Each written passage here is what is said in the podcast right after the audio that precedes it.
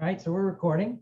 Um, so what we'll talk about is um, basically um, feeling unworthy and undeserving. Last week we started talking about shame. And again, uh, quick review, just make this fast. Um, you know, there's I always stress the difference between shame and guilt because a lot of people get that confused. You know, shame is about feeling bad about you as a person yourself. Guilt is about feeling bad about what you did. Now, what begins to happen uh, is a lot of us had mixed messages. So even if you if you did something, let's say you didn't even know was bad, especially as a kid or some new situation, um, people made it about you or or and then you internalized it you know? So you don't just feel guilty about maybe doing something you didn't you didn't know was bad at the time. It went right to i'm a bad person because i did this even though i didn't know it was bad right? And that and it gets internalized and it goes. We have to remember even going back to shame it's a defense mechanism you know, it's a way we learn to keep ourselves safe from some kind of harm in, in the past. You know, it could have kept us safe. It had an important purpose. Um, but now it causes problems in relationships or our physical lives or whatever it is. Uh, and again, shame can be the way we blame ourselves for something that happened to us that wasn't our fault. You were in a wreck um, would be one example, car wreck. Okay, car, they happen. Well, if I hadn't been going down that street at that time, because I'm a stupid person, I should have known better. Why? I mean, it's it's craziness, but we do that, right? Victims of, um, you know, ab- abuse will go through this, right? Uh, they'll make it. It was it was something I did, not the fact that there was a perpetrator that did something bad. It was the fact I brought it on myself. Um, and when we feel ashamed, we may feel we can control our safety by controlling our actions and beliefs. And also, shame is about disappearing, right? Um, and usually, what happens with if you feel guilty, it's you made a mistake. And then if you add the negative self talk, I'm stupid, I'm not pretty enough, I'm not, I shouldn't have been in that situation, I made the person do that, uh, then it goes nuts, right? And again, So when you begin to experience shame, is um, you need some self. You know what happens is you weren't taught how to regulate your nervous system at the moment. Your nervous system was in disarray, and usually you didn't have people around you that could help you regulate your nervous system. When you're with somebody, that's what rapport is all about. If you're calm and secure and you get close to someone, um, they will help co-regulate your nervous system. It's why, it's why, you know, what we're beginning to find out, you know, but you, you might, well, of course, in this day and age, we're not doing it, but let's say you hug somebody and you just got a bad vibe, right? Your nervous systems are collapsing or not collapsing or, or colliding, right? And so, um, you know, we, we want to begin to, uh, uh, you know, so maybe like your parent or an authority figure didn't know how to help you regulate your nervous system, right? Uh, to help you stay calm, stay, stay cool, you know, uh, parents, teachers, whatever it is, right? And so, and a good example of this comes from the sports world. Just bear with me for a moment, which is a good coach doesn't let the athlete internalize a mistake, right? A good coach. Um, and you'll you'll see the profession. We'll get to I'll get your question in a second, Carla.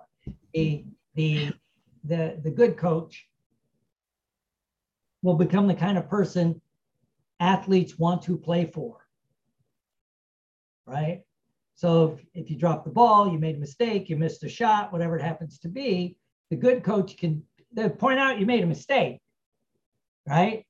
But don't beat yourself up for it because we have more game, we have more season, we, whatever it happens to be.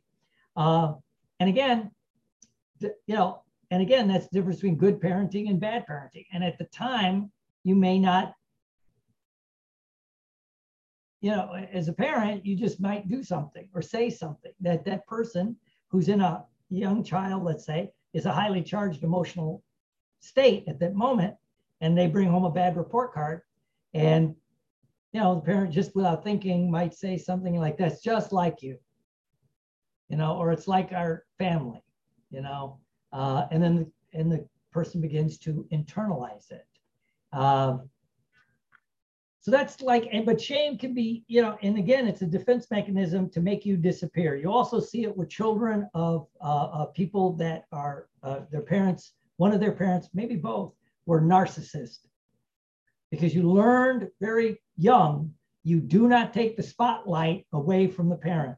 Or if they had a super sibling, older or younger, you know, the great athlete, star student, you know, it's like, why are you doing this? Your sister, your brother is so good, yada, yada, yada.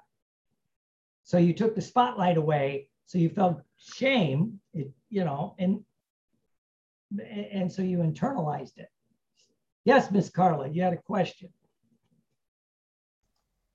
Tanea is trying to get in and you're not letting her in. She's in now. I got Okay, good. Thank her. you. I will let her live now. She can come in. Okay. Okay. Thank you. Sorry, I was, thank you for letting me in. So uh, I, if anybody sees that and I don't see it, just, yeah, let me know. Um, I get I off did. tangent. Yes, thank you, dear. Uh, so anyway, Yeah. so that's like, you know, guilt and shame, especially when you're young or you're in a highly charged emotional event, right? Again, um, and I'll use athletes because it could be a good one, uh, where you made a big mistake, you know, and you're feeling guilty about it. You drop again, you dropped the ball, you didn't do this, you didn't do that, missed the tackle, whatever it happens to be, right? Lost the match. And so you're in a highly charged emotional state. And again, the coach might come up, uh, or your peers. That's why peers can screw you up. Uh, what and, and and yell like this is just like you. You always screw it up. Yeah, you know you're gonna do this, right? As opposed to those people that we seem to be, or I am, drawn to that says like, well, no big deal. Da da da da da. Your pro athletes again talk about it a lot. That you know it's a long season. We have other stuff to do. You know, you know they they move on. So that's like guilt and shame and how they get coincided. And a lot of times when you've made a mistake, it puts you in a highly charged emotional state, which opens you up for your subconscious to begin to internalize it very quickly. You're not using your your rational mind at that moment. And then now, you know how in, in when we come to trauma, and this gets into self-sabotage and why we don't feel worthy or deserving. Um, we've always known about fight or flight, fight, flight, or freeze, right? And you know, it's the difference between your nervous system becoming activated, fighting or fleeing, or shutting down, like freezing. Well, now they know there's a few more that's not just you freeze, right? There are some things that we begin to do uh, which will force you into that feeling of not feeling worthy, right? And again, it, it's a little bit about shame, but in the current thinking, they call it collapse and submit, or please and appease, you know, or cry for help. But especially like collapse and submit is a trauma response that's a defense mechanism of the of, of the last last resort. You know, um, you're trying to you're going you're you're you're going along to get along. You don't want to stand up for what you think because you might get some pushback from an authority figure, a teacher, a coach, whatever it happens to be. So you kind of collapse and and and submit to whatever's going on around you, right? And you won't feel like you deserve, uh, especially if you had some shame, that you deserve to even have an opinion on it. Yeah, it doesn't matter. Okay, whatever you want, right? And you'll also then step into what they call please and appease. You're trying to please whoever's around you, right? And appease them. It's the same effect. Um, and what happens in a moment of trauma, whether it's a, and again, all trauma is personal, and it doesn't matter what the event is, it only matters how your nervous system coded that event, you know? And again, th- this adds to guilt and shame because let's use like guys and girls that go to combat. You always get those few that like see horrific stuff and go through horrific stuff, but they don't internalize it in, into a traumatic effect, so they don't experience it. Other people um, may go through a lot less of that kind of situation, but their nervous system is encoding it as a traumatic thing and they shut down, you know. Um, and again, it there's there's a continuum because uh, one of the problems we think about this is like like for post-traumatic stress, you totally shut down, right? You totally get the thousand yard stare. Um, you can't you can't do this, right? But we're seeing it a lot going on in the world right now. Uh, are we seeing some collapse, submit, please and appease um, behavior, right? People, eh, because when you're in this, you really, it's hard to get yourself motivated. And usually the only way to get yourself motivated if you fall into collapse and submit or please and appease is you get angry. If you, if you, if it's you, it's interesting, or someone you know, they're either laid back and chill or they're or they go right to rage right? They bypass just like nope that's not going to work for me. I, I don't want to do that right now. They go from chill to how could you even ask me this? This is crazy right? So they don't they haven't learned that middle response where you're okay and just say no that's not going to work for me i don't want to do that whatever it is right um, and and there's like there's some key ways that collapse and submit or please and appease will show up in someone's behavior. Uh, compliance, obedience. They'll simply go through the motions. It's like life on autopilot. Uh, and it kind of detaches them from bodily experiences. Uh, so their feelings, their true physical feelings, as much as their emotional feelings, no longer guide any of their actions, right? Uh, and it's like, you know, someone that's in a violent situation domestic violence or in a violent situation, uh, is not even aware of their of fear, which keeps them in, excuse me, in the situation, right? It also shuts down where you can't see markers. So you get out of this bad relationship and you can't see the markers in the person you're talking to that like this one won't be any better, right? It's going to be the same thing, right? Which can keep you in it. Also, there's a lot of thought that treatment resistant depression, um, especially people get that if they have experienced cr- chronic, almost inescapable stress, right? Like you're in a, a, a violent household, you're in a violent situation, you grew up in a violent neighborhood, right? Uh, there's no escape, right? So the, it'll, you'll see it um, with the depression doesn't end, right? So that's that's another thing we'll see with people. Another thing we'll see is interpersonal conflict. You know, you have trouble engaging in other with others. You know, at a true thing because it's almost like um, you can't you can't set socially appropriate boundaries and make socially appropriate relationships. Either you're all in or you or you're all out, right? Uh, so you, you you jump from one to the other. Does that make sense? So you have interpersonal conflict, right?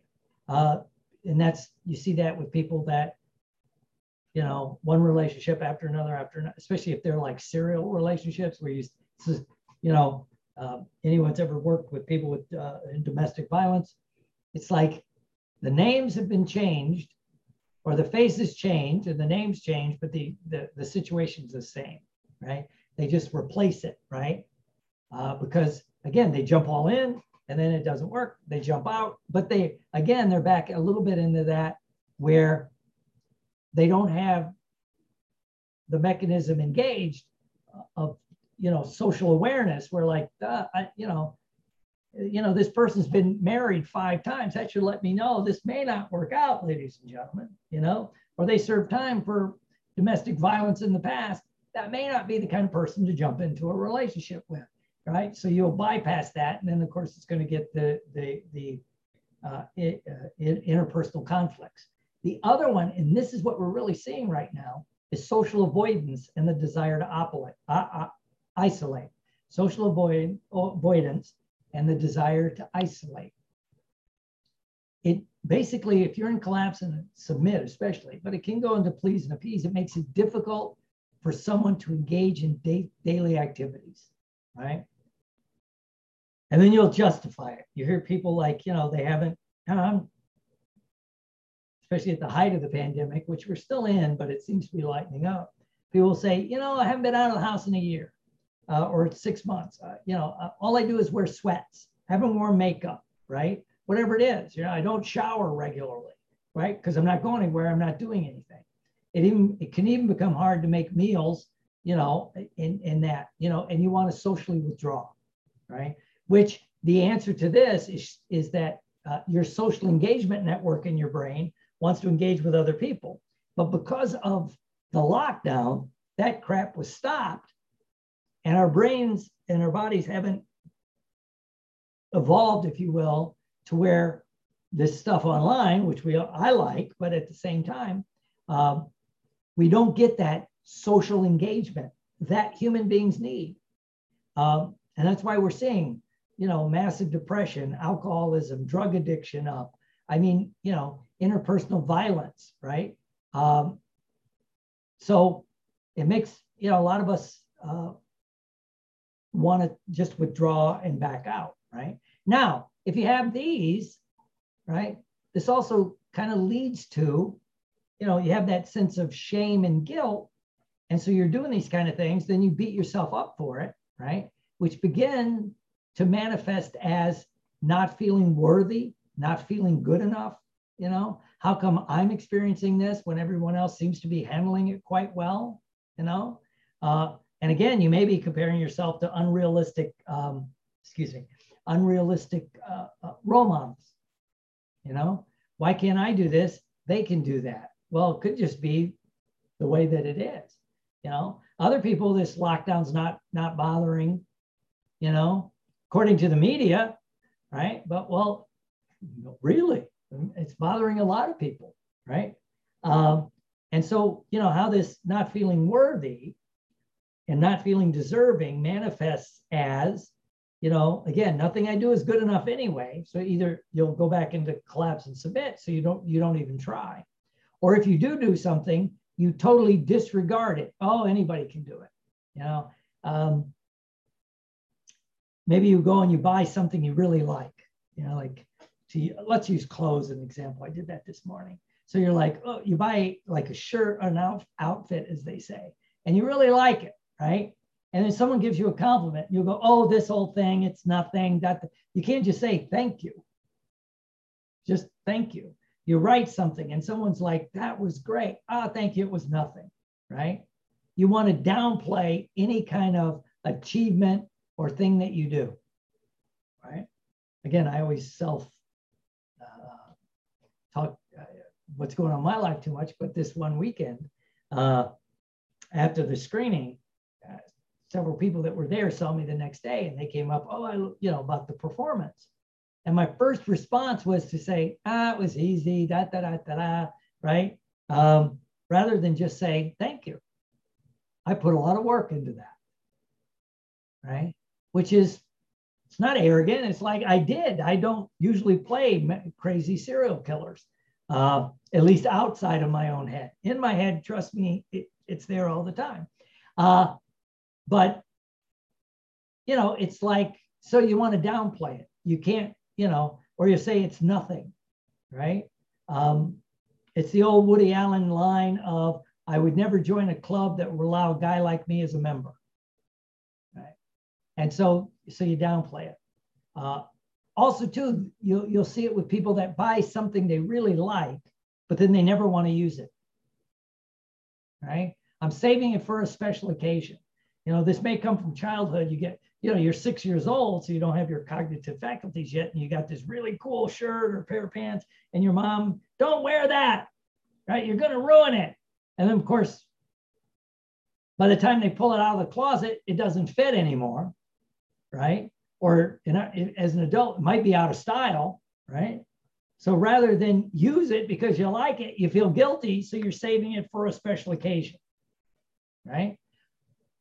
Um, other ways it can manifest is um, you can't accept a gift. It's hard for you to accept a gift. You may be the you may be the type that gives gifts, and you love giving gifts, but if somebody gives you a gift, you feel guilty. Like, oh, I didn't get you anything. Well, it's no big deal. It's like I bought you this, or you know, here I got you this. I thought of you, and you feel guilty, right? Why? It's like but we do. This is, you know, this kind of stuff that we do. So that's, you know, um, and the other way on the flip side, it can manifest uh, from listening to a couple of people that are really into this is it goes into nothing you do is good enough, right? So you'll not, nothing will satisfy you. I want more, bigger, better. That'll make me feel better. You know, I got to be the world's first trillionaire. You know, yeah, you know, I mean, just heard Elon Musk say, "Oh, this wealth tax will kill us." You know, if you give billion dollars a year and you run the numbers, that means it'll take you a thousand years to even dent your. but you know, it's that like you know, and you see people do that. They can't stop. You know, I always think of bodybuilders. You know, they get bigger and bigger and bigger. I remember it was I it was a long time ago. Had a guy comes to me who was a Mr. World, right? He was five nine and a half, five ten. His competition weight was 230 pounds. That's a big guy at that height. But he came to me because he needed to work out harder and eat more to get bigger. Right? And once I, sh- I wish I know now what I or, or knew then what I know now because we started talking. He goes, underneath it, he goes, Yeah, but you know, sometimes, Doc, when I look in the mirror, I still see the guy that didn't make the freshman football team. You know, that was five eight and maybe 120 pounds.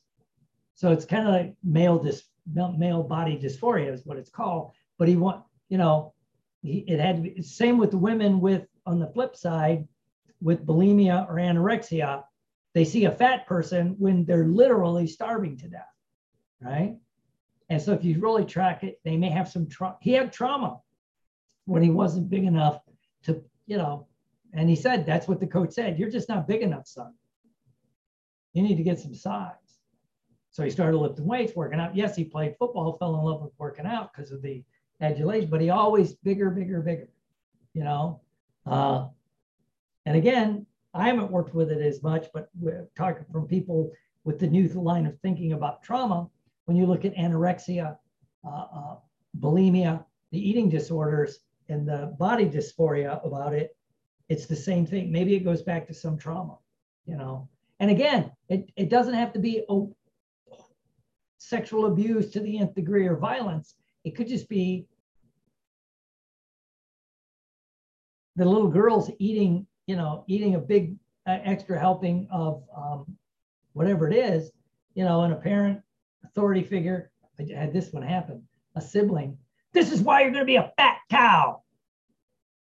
You know, this is why you shouldn't eat. You know, and she loved her sister, looked up to her, you know, and this is why I starve myself. So the kid internalized it, highly charged emotional state. She was just eating something she enjoyed, didn't know it was bad. And the sister um, and from talking to the girl, she thinks she was probably four, five, six years old because she barely remembers the incident. You know, and the sister was a teenager, right? And so it got internalized and she felt guilty now whenever she ate. Right.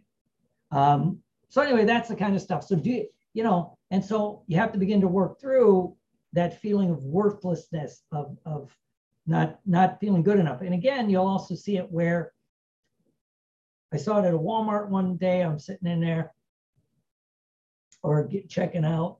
Uh, and person behind me, you know, a little kid was bugging their parent and about get some get some toy. You know how it goes, right? Some toy. And I and I could put myself in the, the parent situation. Little kid was getting a little loud, so people are looking, right? She goes, put that down. You don't deserve nice things. All you do is break it anyway. You know, so the kid's like freaking out. And I'm like, hmm, future client, you know, if I'm still practicing in 20 years, maybe, right? It sounds cold, but, you know, and I don't think the parent was trying to scar the kid for life. It was like, you know, and maybe it's true. The kid, you know, little boys break shit. I mean, that's what that's what little boys do, right? You know, and Billy takes it apart very structurally and figures out how it works. Some of us just break shit and then complain it, it's broke. Um, so the parent is like, you know, all you do is waste money. This is why we can't have anything nice. Right. And so then it begins to become internalized and it, there's the shame and the guilt. Okay. The little kid didn't know he was doing something wrong. He just wanted this really cool toy. And now it's like, I don't deserve nice things.